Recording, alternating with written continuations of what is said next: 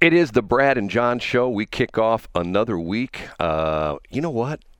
Can John, right off the get go, I got to ask you this. I, we forgot to talk about this. Are you here the entire week? We here Monday through Friday? Absolutely. Okay, the reason I ask that is because uh, being out and about like I am, there's so many interesting places where you go like, we won't be open on Friday. Matter of fact, I saw this for the uh, St. Charles Chamber of Commerce that they are shutting down their operations as of Thursday. They will be working from home next week, so don't call the office. Which means they will be napping. Yeah, or which means they'll be out shopping or they'll be out partying or something like that, you know. Uh, so if you're going to come by the office next week, don't uh, give them a call first and see if someone's in the office, and they won't be back until January 5th. And I'm going like, come on, does anybody work anymore? Absolutely not. And remember, this this began before the pandemic. I mean, some places I mentioned this last week, but at Monsanto, we were closed down between Christmas break and New Year's. Like the offices were physically closed. The gate was up. You couldn't come in. You couldn't work. Now, what if they're like for you as a comms guy? Let's say on a on the the you know on the 28th of December, a couple days after Christmas, some big thing hit. Did you just go, "Eh, I'm off. I'm not going to worry about it." No, some, something you had to address in the public media. Yeah, we ha- we had a great system set up whereby one of the members of the team every day was responsible for checking the media line. So a call would come into world headquarters somewhere, which was in St. Louis, and and somebody was responsible for getting the voicemail messages or the emails. And it was broken up through. It was div- a division of labor throughout the break. And remember, there are other parts of the world that don't that don't shut down. So, for example, folks in China that worked for Monsanto would be working all over break. You couldn't get to them for the two weeks of Chinese New Year, though. Really? So we would cover for them during Chinese. So New they would- Year. So they would it's shut just down a, op- it's just a, a, a a world monstrosity of a setup. they would shut down operations during Chinese New Year then? Yeah, absolutely. Our and and the team that that you know, for example, if you work for Bayer or any other really large company, your employees in China are generally off for about two weeks for Chinese New Year. Yeah, the the whole country shuts down. Their stock market shuts down. Everything shuts down. Really? It's a BFD over there. Wow. Okay. Yeah. For those of you who maybe new new to the show, this is something that that good radio people do, and I'm not saying that we're good radio people, but um, there's the assumption that everybody knows who he is and who I am and what we do here in the whole bit because we're getting new listeners every day with the new format and that stuff. John Combest, first off, is a North County boy. Grew up in North County. Uh, went to the Hazelwood school system. What what grade school did you go to? I went to Larimore Elementary, and then I went to Kirby, where Brad's mom worked and where Brad worked. Yeah, matter of fact, I got a feeling my mom was working when you were there. Believe it or not. Was she really? Oh, yeah. I was there through. I was there in 90, uh, 90 through ninety two. I believe she was still there. I No believe, way. In the library? Yeah, yeah, yeah. I believe she was still there. Yeah. My mom was the. My mom has an interesting. My mom and dad were both very prolific college people. My dad, we lost track of how many degrees my dad had, literally, because of the fact that. Um, actually, it's sort of an interesting story. It's sort of a sad story. My dad. Uh, was the first son uh, of of a, a husband and wife, and his father left him when he was two years old, and then his his mother remarried and she had two more kids. So my dad was the typical stepchild. I don't know if that's true or not anymore. He was not treated very well, and uh, even to the point where his mother, my grandmother, my maternal grandmother, as a kid, when we went over to my grandmother's house, she was uh, Miss Negative. And let me put it to you this way: she was Miss Negative about college. Now, things comes have come full circle because I'm sort of negative about college. But she would always, when when we went there, she would always make a point of telling us how she felt that her son Lee, my father, was a was a, a failure because he went to college and he got a job and and, my, and once again he got a job as an engineer. My dad was a civil engineer, so in other words, not an easy degree to get. He always had great jobs. At one point in time, I don't know if you ever told this or not. I think it was his third or fourth job. He actually was the city engineer for the city of Bridgeton. And Wow, I didn't yeah. know that. Oh, yeah, yeah, it's interesting. And then he spent the last 25, 26 years of his career. He was the campus civil civil engineer for SIU Edwardsville. For a while, for a while he was both. He did both campuses and go back and forth between Carbondale and Edwardsville. But then they hired somebody down there in Carbondale. And uh, to this day, if you drive uh, through or not Lindenwood, through SIU Edwardsville, a lot of the infrastructure there is my dad's design. You know, a lot of Wow, that's awesome. yeah, parking lots and roads and stuff like that. And, he, and matter of fact, you know what was really cool? He did a thing, and you know he would never really talk much about this. My dad was a very quiet man. World War II vet. Um, you know, spent three years in World War II, then stayed in the actually four years, then stayed in the army as a reservist for 36 years. He did he he retired when he was 62. We didn't even know that. We didn't know that till he passed away Wow. that he you know retired at 62. Uh, but the last couple of years there, he did some interesting things, and one of the things he did was he had a relationship with several professors over there who were like in the engineering department stuff like that, and he did I guess you'd call it like a practicum, and they did it for mm-hmm. high school kids, where they would teach high school kids. I think this is with the Edwardsville School District. They would teach high school kids the practical aspect of civil engineering. I don't know why they did this, but this is what they did. And my dad would go out in the woods because if you know the SIU campus, it's monstrous. It's like physically, it's like one of the top five largest campuses of any college or university in the country. I don't know if you knew that or not because No. it's it's I have to look it up. It's like thousands of acres. It may be like like five or six thousand acres. Anyway, um, they would find places like where ravi- ravines and things like that where people would want to go like nature hiking and things like that but it was tough because you had to go down like a dry creek bed and come, come up the other side and they would put in natural bridges where they would go back in the woods and my dad would work with the kids and they'd figure out where they could chop down a tree and have it fall across the the ravine and then then they'd chop down another tree and then they'd you know they'd get up there and they'd put you know I'm thinking to myself you know nowadays this was this was back man early 90s. And I'm thinking nowadays, there's no way they would do that because we're not going to let our kids use power tools. We're not. Oh, absolutely. It sounds like something from the Boxcar Children series. You know, know. using a tree to cross a river. Right, right. It was well, it wasn't a river. It was like a dry creek bed. bed. Anyway, how did I get up on that? Uh, my dad. We're talking had- about North County. We Well- were doing introductions. Well, my dad had all these degrees because as a, as a, as a full time faculty, he'd take classes for free. We think he ended up with three different degrees from SIU, and it was sort of interesting because he was an engineer.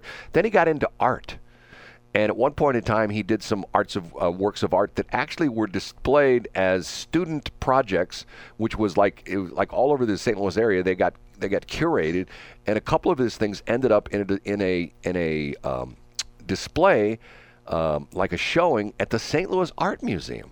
Oh wow! And As a student. Yes, as a student. Anyway, uh, anyway, John is a North County guy. Went to Wash U, let's just like my parents did. Then he worked for uh, he calls he calls it your brief, brief political career, right? Who'd you work for again? I, I call I usually describe it as a brief and undistinguished political career. I worked for Senator John Ashcroft. I worked in the Secretary of State's office under a guy named Matt Blunt, who became governor. Um, and then I went to work for a PR firm, and then I went to work for Monsanto, and then eventually Bayer. what did you do when you were at SOS? I did uh, paperwork filings, like the most mundane paperwork that you could that you could imagine. And the best thing about that job is that at 5:01 p.m. I was done. Well, Like you know, you clock out of the office, and you're, there's no way for anyone to read. There's no work to be done. You can't do any work after if you're not sitting there with the paperwork. So yeah, it was fun. It was great people. I loved it. dude, I've been to Jefferson City. I would say more like 4:59. They're done. I don't think 4:59 I uh, Eastern time. uh, or if you, you go to know. the, or if you go to the license bureau, it's 4:30. But uh, so so so, did you do like corporate filings and stuff like that? or- Yeah, hmm So- worked with you know law firms would come in and bring in all their. I got to be pretty familiar with LLC paperwork Oh, and nonprofit organizations Oh, yeah. and all that stuff. And everybody would come in asking for a business license, and we had to explain to them that this is not where you get your business license. It's not where you get your tax ID number. Um, and I also learned the value of my favorite, one of my favorite customer service phrases, Brad, which was people would come in and lack their paperwork, and they would start their sentences with, "What had happened is." So the reason why they didn't have their $105 filing fee or their driver's license or the paperwork is what had happened is I was staying at my aunt's house and she lost the paperwork and I don't have my driver's license.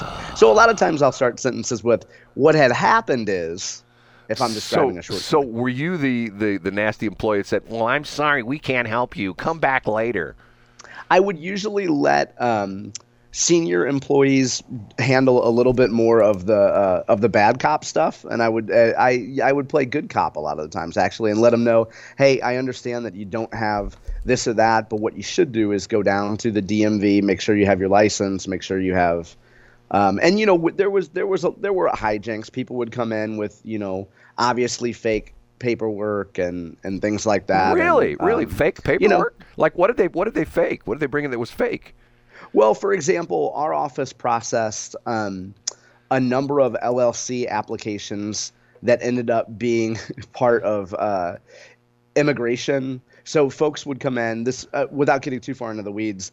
There's an, a lot of times people will set up fake LLCs under fake names in order to say that they're say a trucking company and then if they're a fake trucking company then they can give fake they can give illegal immigrants um, they could show that illegal immigrants actually work for this fake trucking company. This was a case that came through the secretary of state's office around that period of time. But you know people would people would forge signatures. People would any people will do anything to to create a legal entity if they need it as a cover for something You know, there's a topic all in itself. You talk about forging signatures. I guess I'm amazed at how things have gotten to the point where you can doc sign everything, and you, Yes, you know what I yes. mean. And and not only that, here's the question I've asked my teacher friends, and I've yet to get an answer, which is sort of interesting. You know, most of the school districts have gotten rid of cursive. yes How do you how do you have a signature anymore? Yeah, you really can't. And you know, there there's a hearty debate on this, and I've t- I have friends who insists that cursive is useless. I just had this conversation last week, Brad, and I and I told a friend of mine, I said, absolutely not. I like uh, cursive. You you have to be able to sign your name. Like there's some value in writing. And I know that I sound like a proverbial typewriter repairman that says, in my day, everybody had to write cursive, but you need to learn to write. Well, I've done. See, here's the crazy thing for me. For forever and ever and ever, I have done printing, and part of the reason was for that is, and this, you're going to find this very strange, but uh, back in my early years when I was getting my ham radio license. It used to be that to get your ham radio license, you have to do- be able to send and receive Morse code. And the basic license, which at the time they don't do anymore, was, was called the novice license. And you all all you had to do was get fif, uh, five words per minute of, of code. Okay, and which was pretty slow. But the next license up, which was called the general, you had to do 13 words per minute, which is pretty fast. And I was I was struggling with it. And a friend of mine in high school who had already gotten, matter of fact, he had the top of the line license, had what called it extra, which you had to do 20 words per minute for Morse code. He saw me struggling and he says, No, let me show you how to print. So he had this method of speed printing. And, you know, in other words, to the point where when you'd listen to the Morse, Morse code, you put on the headphones, you have a speaker, and the and the tape, whatever it was, the tape would run. Like when you took the test, you'd wear these little headphones, and you had to, you know, write down what the Morse code was sending, and then you turned that in. But you had to. You, you couldn't spend a, lo- a long time, you know, making your letters look perfectly. So he would show me things like, okay, this is how you do an E. You do like a half circle with an with a with a you know a, a line coming out of the middle. You know, instead of like doing the Oh, uh, okay. uh, uh, you know, that kind of stuff. So I sort of adopted that, and that's pretty much what I do all the time. Matter of fact, I'm looking down, that's what I've written here in front of me. But still, the cursive thing, my signature is my name. Just Brad, B R A D. I handwrite it. That's my signature. Wow. Literally. So it's so it's kind of like uh, you are you saying that you do like the Cher thing where you're just Brad, you're not Brad Hildebrand? I just my signature is B R A D. Matter of fact, if you have any money on you right now, do you have any? Do you have access to money right now? Have it about six feet away. yeah. Okay, here. I'm going to pull some money out of my pocket, okay? I will show you something interesting. The guy who was the, let me see if I can find one that's got on it.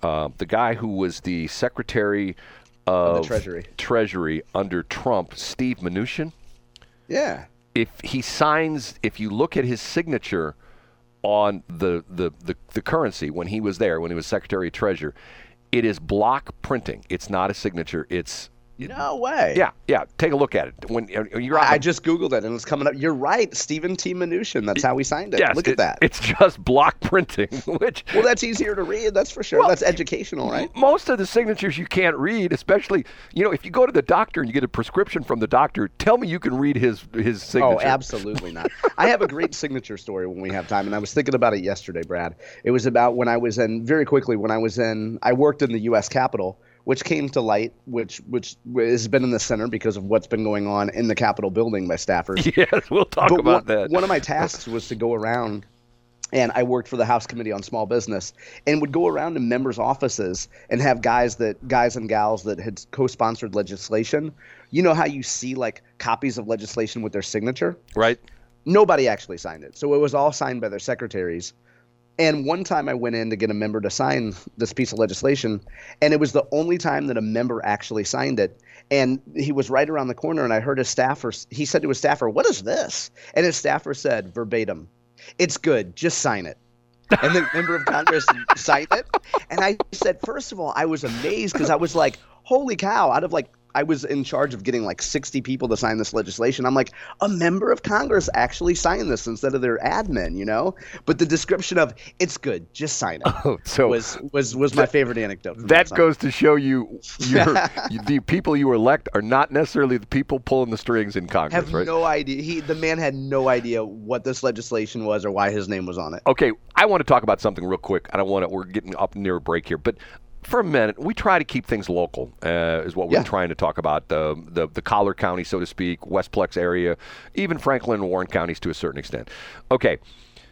The deal with Hunter Biden. He shows up last week. He's supposed to be uh, behind closed doors. He's supposed to be uh, essentially deposed behind closed doors. He shows up. He doesn't show up at the entrance of the Capitol, or to the con- Congress. He shows up at the entrance of the Senate, and he does a press conference where essentially he says he's being mistreated and stuff like that. So, in other words, what he did was he committed uh, contempt of Congress. Now, if you know what contempt is in legal serve uh, thing, see, as you know, legal parlance, if you have a judge that tells you to do something and you don't do it. Let's say you're in court. And matter of fact, if, if you if you watch what's the movie My Cousin Vinny, which is actually Oh, yeah. a pretty funny movie, there's contempt of court in there. But the idea being is if you are in contempt of court, the judge can literally throw you in jail. If you're in, Yeah. in court, he can say, you know, bailiff, um, handcuff that person and put them in jail and Mm-hmm. let them spend a week there, and then we'll come out and talk about this again. Okay? So the interesting thing was, they said that, and I was listening to this over the weekend, they said that he is in contempt of Congress. But the problem is, the person or the organization that has to depose him or has to enforce the contempt, which essentially is either physically grab him and make him show up for Congress or throw him in jail, mm-hmm. is the Justice Department. And because the Justice Department is now run by Democrats, they're not going to do that. But the interesting thing is, remember when he went before that judge in Delaware and she blew up that plea deal, she told him there were terms that he was essentially being let go on his own recognizance because he pled not guilty and he didn't have to post a cash bail. But she told them certain things and she said he f- must get a job. Remember that? I thought that was funny. He must get a job. Yeah, right. Like Hunter's going to get a job, right? And the deal is all the Congress would, all the Republicans would have to do was just go back to that judge and say, and one of the one of the things, one of the other, I should say this, one of the things that one of the circumstances, one of the criteria she put on him was that he not violate any laws.